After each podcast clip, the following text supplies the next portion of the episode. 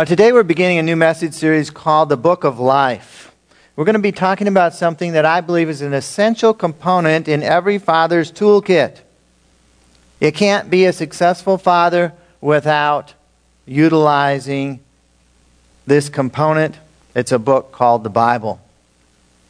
When our country was founded, a deep knowledge of the Bible was part of every person's education. It was studied from cover to cover when you went to college. Everybody knew the teachings of the Bible, but today the most famous book in the history of the world is rarely taught in school unless you're studying theology. You can study every other book in the world, but you don't study the Bible. A recent survey showed that 58% of Americans, I was shocked by this, were not even interested in the wisdom that's found in the Bible anymore. 57% read it less than five times a year. Obviously, if you're not very interested in it, you're not going to read it much at all. People think they know what is in the Bible, nevertheless, but survey after survey tells us that people don't know what's in the Bible. Their view of the Bible and the things that it teaches are incorrect in many different ways. But this morning I'm here to tell you that the Bible is indeed the most important book on the face of this planet.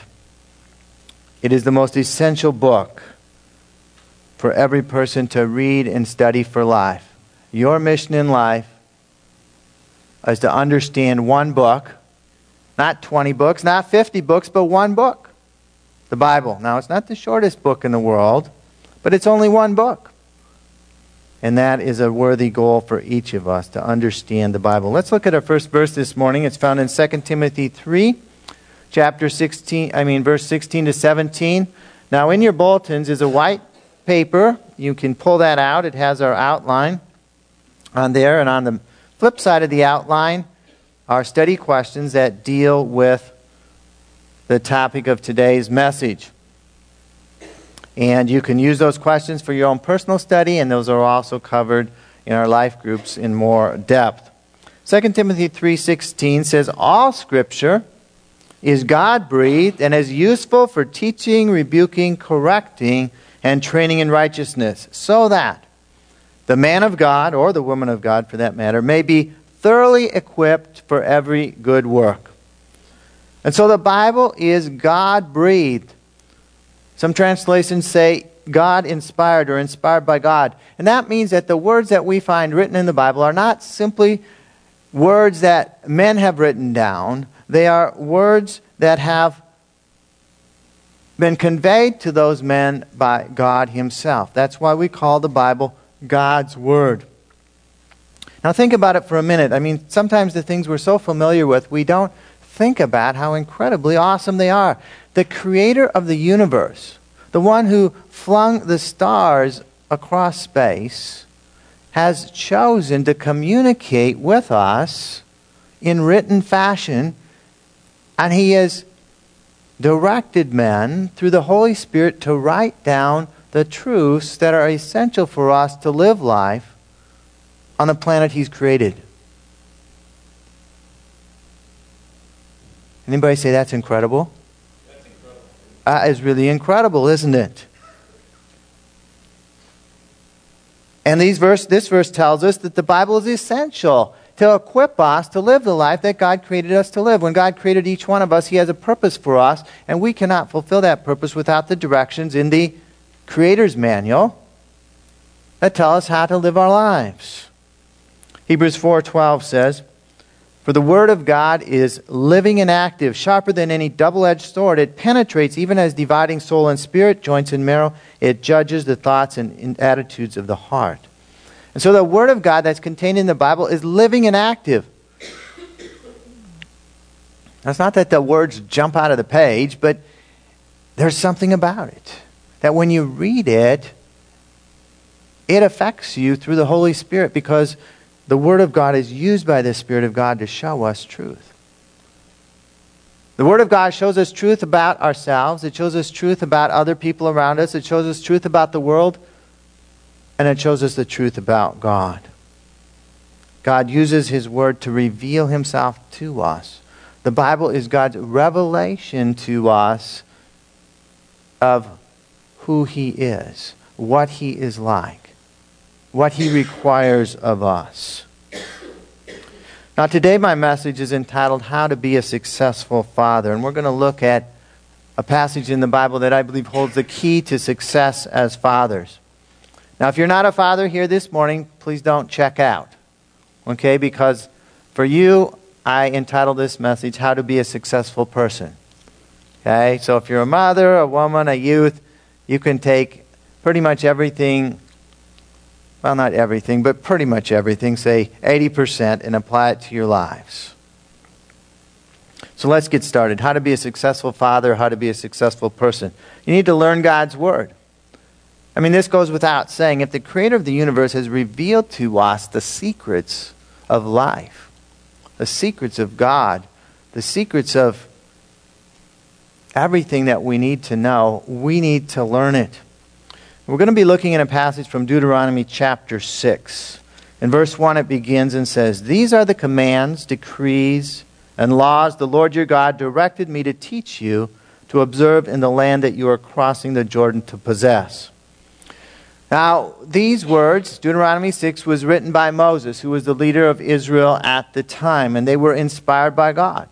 Moses here was to teach the people of Israel the words of God. The words that God taught him, he was to teach the people of Israel. And so the Word of God was meant to be learned by the people of Israel. They had a purpose from God, and God's purpose for the nation of Israel at that time was to go into a land, a promised land that He had reserved for them to live in. And they needed to learn God's word in order to inherit the blessing that He had for them. The first step to being a successful father is to understand, to learn what is written in the Bible. Now, what are the benefits of learning God's Word? Well, as we learn God's Word, we're going to fear the Lord. Notice verse 2 begins and says, So that. Moses is going to teach the people these things, the commands of God, so that. So that you, your children, and their children after them may what? May fear the Lord your God as long as you live by keeping all his decrees and commands that I give you. Now, who is this scripture directed towards? It's directed to parents specifically fathers. And so the benefits of learning God's Word apply to fathers, it applies to their children, and it applies to their children's children or their grandchildren. When you learn and know God's Word, you're going to fear the Lord. Now, that seems to be a concept that's hardly ever talked about anymore, but it's, it's written about throughout Scripture. And how is fear of the Lord demonstrated? It's demonstrated by keeping his commands.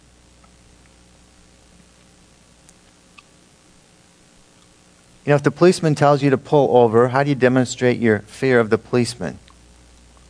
You pull over, don't you? Or else. Because you have a certain fear of his authority. And when we fear God, in a good sense, we want to obey his commands because the consequences of not obeying are fearsome are worrying. What does it mean to fear the Lord? It means to have a respect, to have an awe. Ha- people say it's just a reverence. No, it's a fear. It is a real fear. He's the God of the universe. He holds our eternal destinies in His hand. We have such a fear that we humbly obey everything He tells us to obey.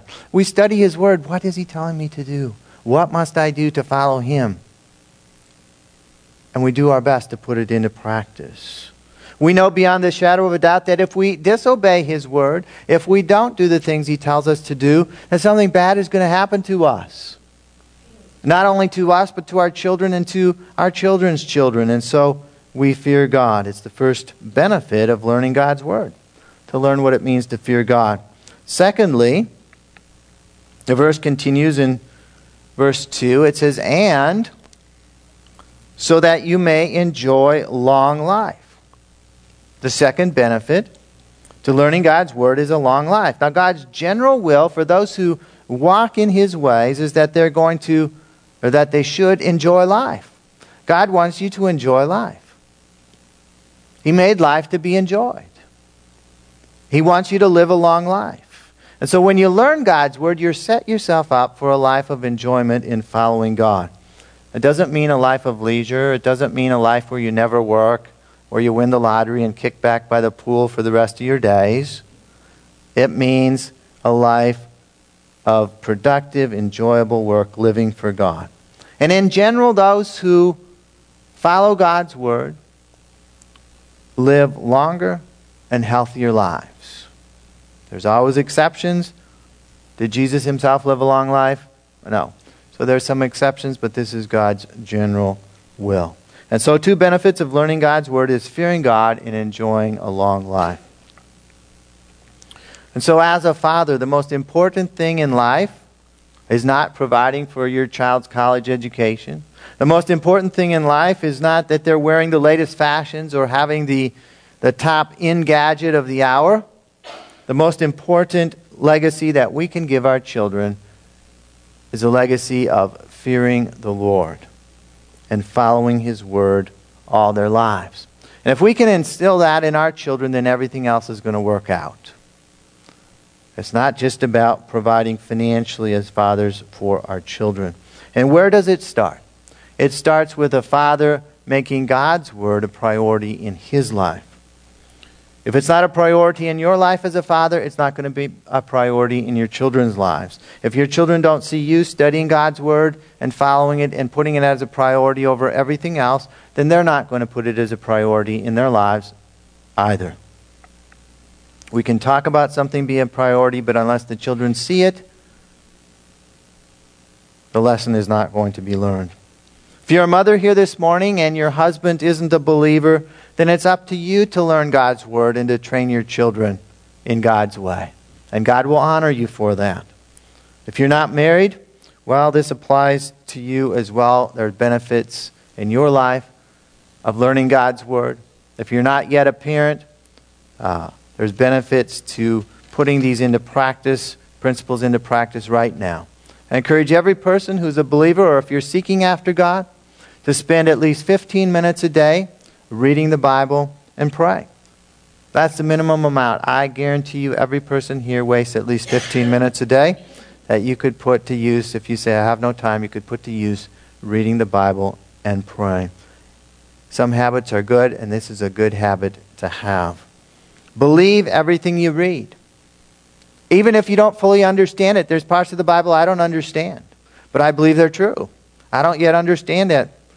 You know, it's just Greek to me. But I believe it's true. And maybe one day I'll understand it. But there's a whole lot of parts we do understand. There's a whole lot of parts even a child can understand. And when we understand those parts and we put them into practice, then God gives us greater understanding. Teach your children to do the same. You read your Bible at least 15 minutes a day and pray. Teach your children to do the same. Even a child can do that. Ask God to teach both of you what it means to fear the Lord. And He will, because that's His desire and will for us.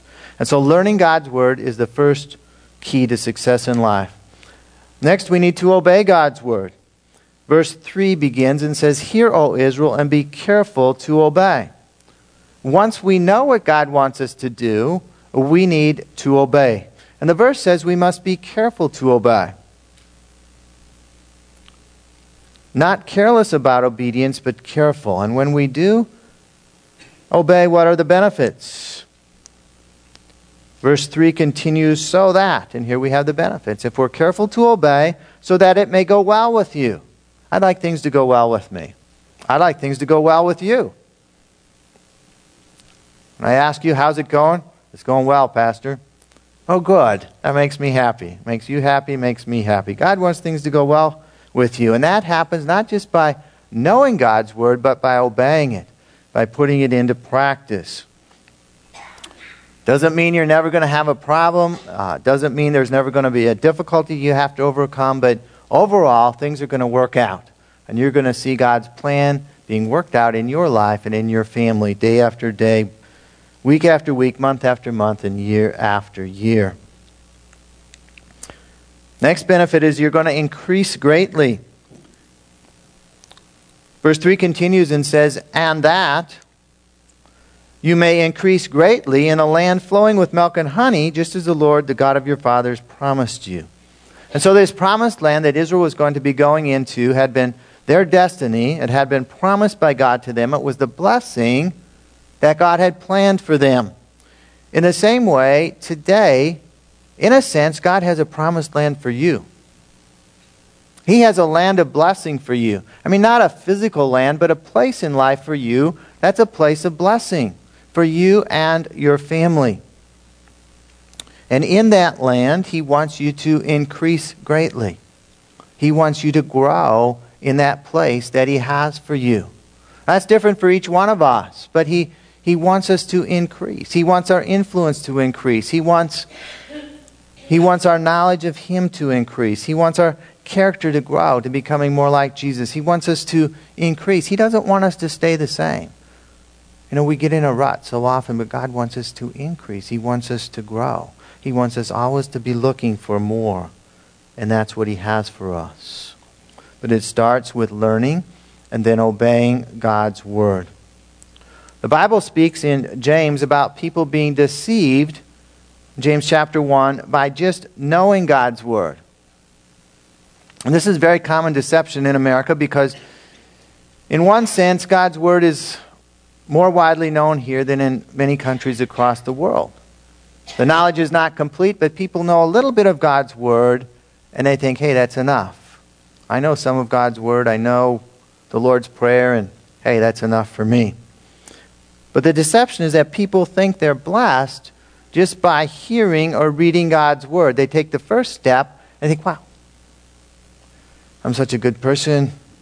You know, I read three chapters this week, and that puts me in like the top 99% in America reading the Bible.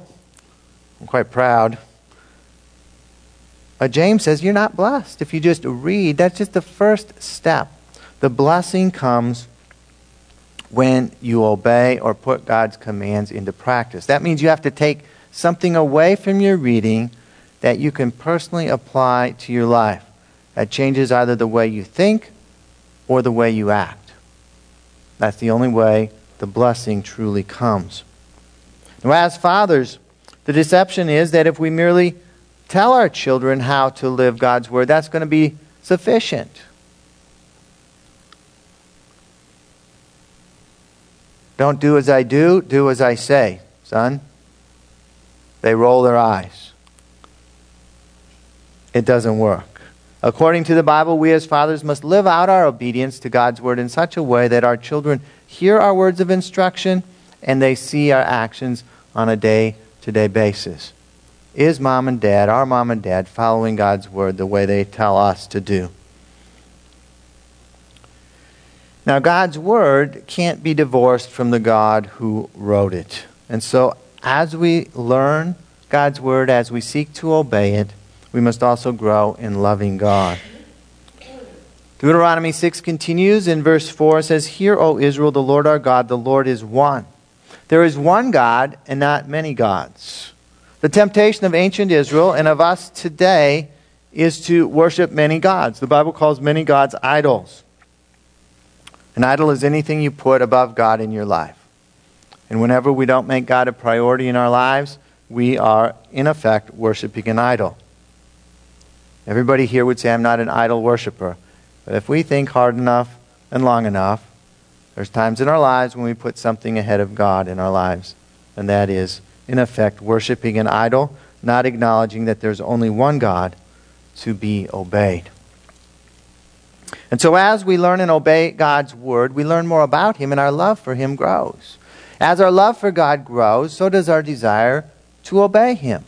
The two go hand in hand. And He empowers us, He strengthens us to obey God's word. And with this message, we need to be careful not to draw the assumption that we can obey God's word in our own strength. We can't. We all will fail. But with God's help, we can. We can grow in it day after day. And so we love the Lord. We love God, the one and only God with everything we have. Verse 5 says, Love the Lord your God with all your heart, with all your soul, and with all your strength. Now, isn't that a little extreme? I mean, what's left if you love God with everything you have? Well, God's Word teaches us that our love for God must be 100%, not 90%. Everything we have is God's. God does not accept second best. He's to be our primary focus, He's to be our primary love in life. And when we love God like that, we're going to keep His word in our hearts. Verse 6, it says, These commands that I give you today are to be upon your hearts. You know, it's one thing to know God's word in our head and to know the outline of a, a book of the Bible. It's another thing to have God's word in our hearts. You know, if you really love someone, you treasure their words. You think about what they say. And when we really love God, we treasure His Word in our hearts. We, we think about it. We're going to talk about that in a minute. We meditate on it. We study it because we love Him and we know He's got something important to say. If God speaks, we need to listen. Fathers who love God will love His Word, and they're going to convey that love to their children. One way to grow in your knowledge and love of God's Word is to be a continual learner. And one of the ways to learn God's Word is to learn from teachers that God has placed in the church. I just want to put in another plug for our new growth class that we began this Sunday at 8:30. 8:30 to 9:30 we're doing in-depth Bible study. We're talking about the end times, the triumph of Christ's kingdom. This Sunday we talked about a prophecy in the book of Daniel over 2500 years ago. Prophesied what was going to happen from that time all the way down through human history. And it talks about our day today and what's going to happen until Jesus returns. Well, God has revealed that to us. And it gives us great hope as we study. So I encourage you, it's going to help you develop a biblical worldview. Uh, this unit is about seven lessons long, and then we're going to go on to another unit. But it's going to help you put your own Bible reading into perspective, into practice. So if you can possibly be here, I encourage you to come, and you can start at any time. Just the fact that uh, you can you can you didn't come today doesn't mean you can't come next Sunday. You'll be able to pick up uh, quite easily. So, as fathers, we must teach our children God's word. Verse 7 continues and says, Impress them, which is God's commands, God's word, God's truth. Impress them on your children. And so it's the father's responsibility. And when we talk of a father, of course, the, the mother is involved as well. The father, as a spiritual leader of the home, has the major responsibility to impress God's truth upon their children's hearts. To impress some, but some families to study and learn God's Word together as well. In order to do that, we need to talk about God's Word continually.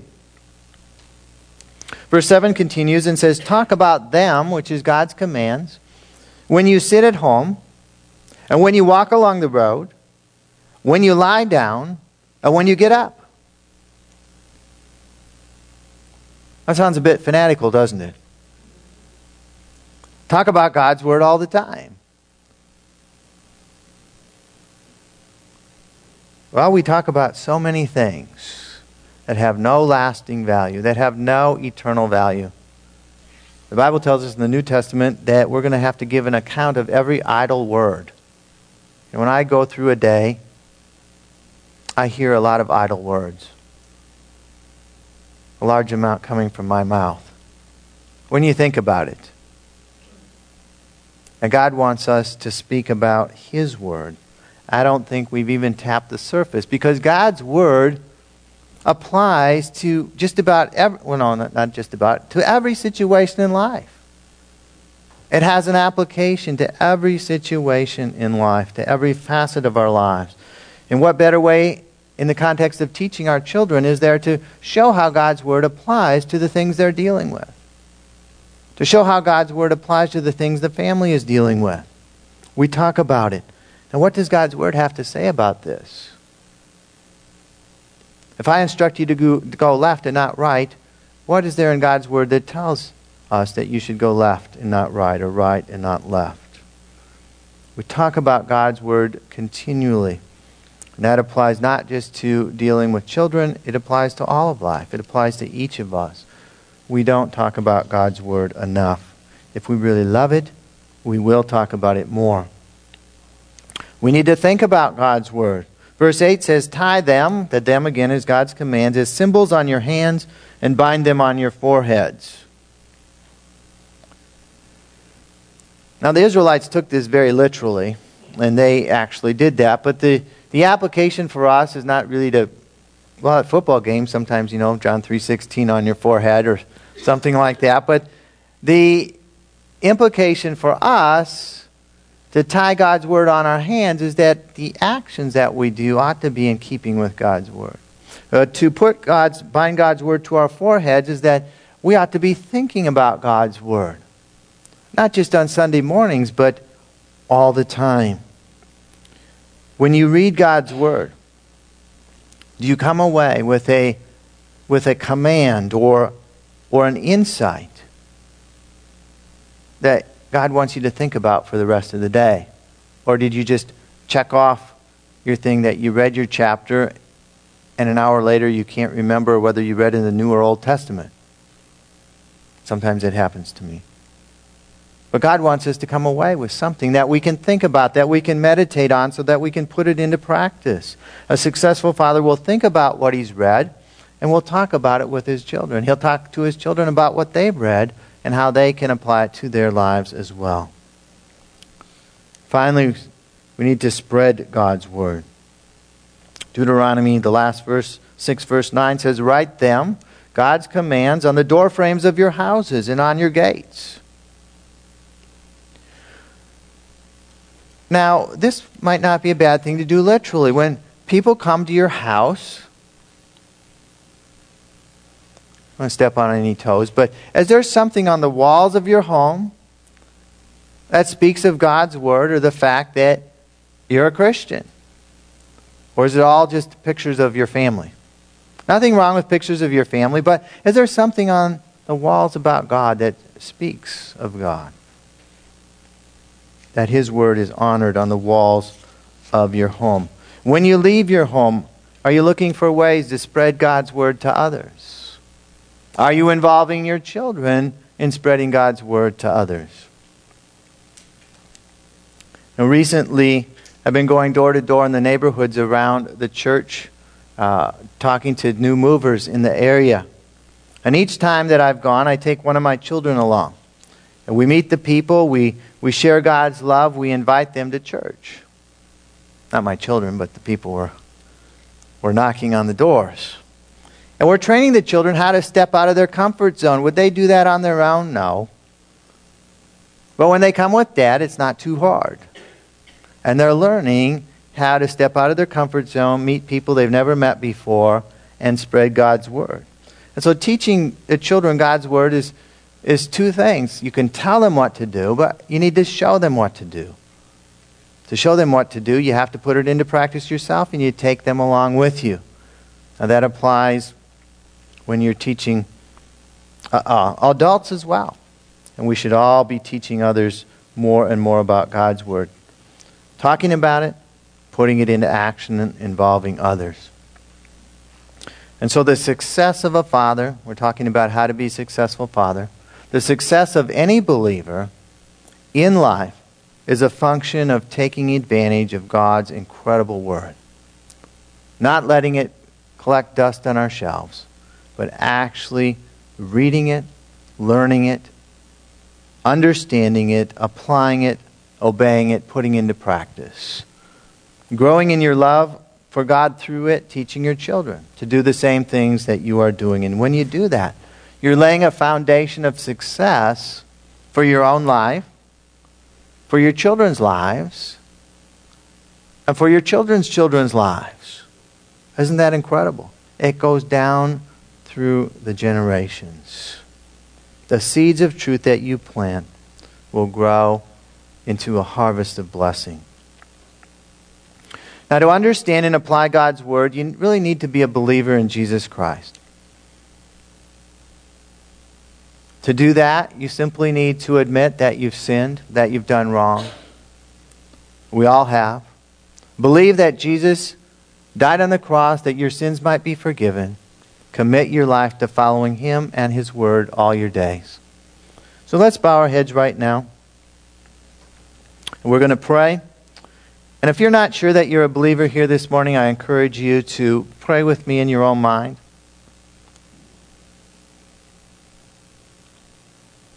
If you've made a prayer like this in the past, but you want to recommit your life today, that's fine, that's wonderful.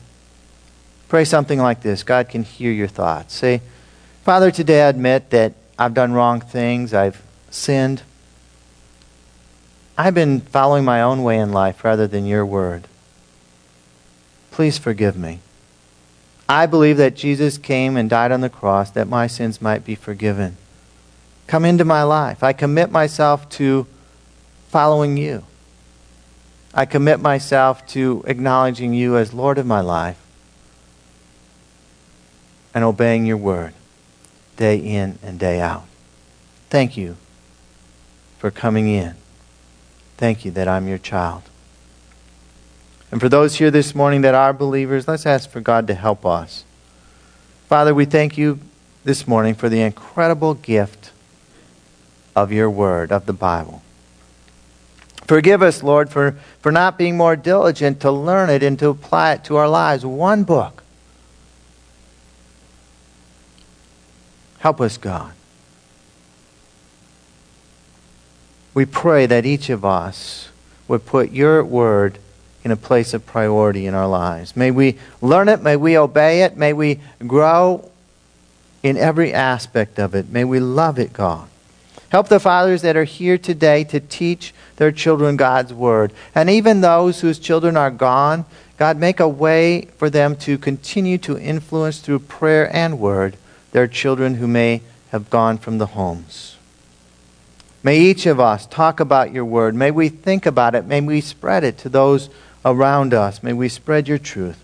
God, protect us from being distracted, from studying your word, by the things around us that may not even be bad things, but they distract us from the most important thing. Help us to give it the place of priority that it deserves.